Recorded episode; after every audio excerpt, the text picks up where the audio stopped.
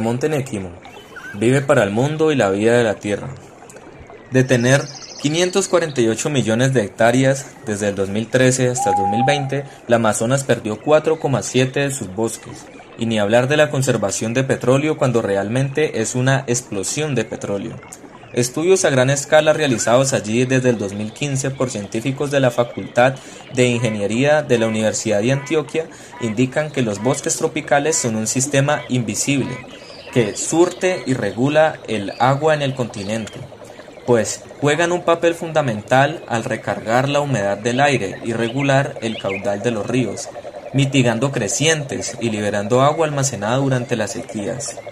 Sin tierra no hay vida, con coraje y fuerza, Nequimo comenzó a luchar por los recursos naturales que estaban extrayendo el gobierno y perjudicando no solo a su cultura guaurini, sino a todo el mundo, porque nos quiere perjudicar tanto solo por estar buscando el interés mientras nos destruyen el mundo. Van arrasando con todos los recursos que nos da el planeta Tierra, sin ni siquiera devolver un poco de todo lo que obtienen. Pero ¿cómo no? Todos somos iguales, aparece esta mujer llena de coraje, fuerza y sabiduría para dar a entender que la selva y sus recursos son sagrados y que sin ella vamos a perder todo lo que se ha podido obtener hasta ahora.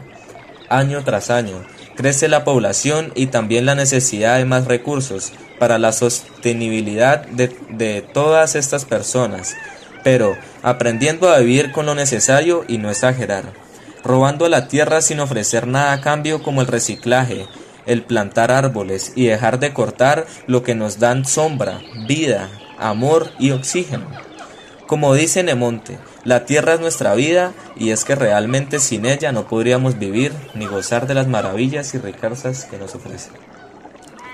Nemonte se fue adaptando a la cultura de sus progenitores, que era indígena, y aprendió la importancia de la naturaleza y amor por la espiritualidad, un gran ejemplo a seguir, años más tarde se convirtió en la defensora de su natalidad amazónica contra las acciones que tomaba el gobierno acerca de la extracción del petróleo y la explotación de los recursos naturales. Nequimo es una mujer líder, siempre fue muy constante en lo que ella quería, de carácter fuerte, se convirtió en la primer presidenta de los Uaurini de Postaza, a lo líder de su comunidad remote, nunca compartió ideas con el gobierno acerca de la tierra, así que creó un movimiento con sus discursos y entrevistas que incluso motivó a otras comunidades indígenas a la lucha contra la extracción de recursos.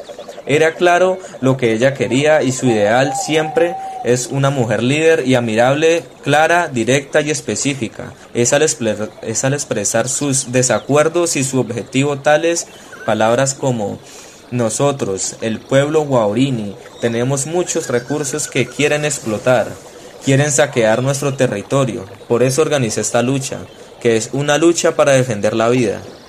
Incluso en el 2020, Nequimo recibió un premio medioambiental Gottman, conocido como el Nobel Ambiental por su gran movimiento y acciones en el 2015.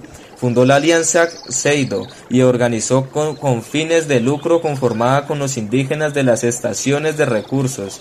Generó mucho impacto a nivel mundial, que incluso está mencionada en las 100 personas mencionadas a nivel global hasta el día de hoy.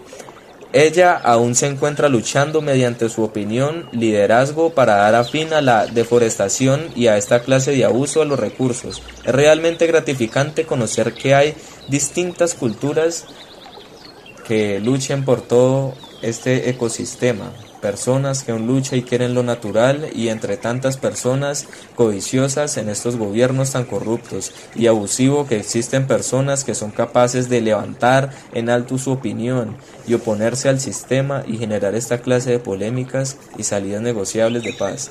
Por algo tan importante como lo son los recursos naturales, no solo del Amazonas o de Colombia, sino del planeta entero, dejando un camino a seguir y un gran ejemplo admirable de su liderazgo y desarrollo personal.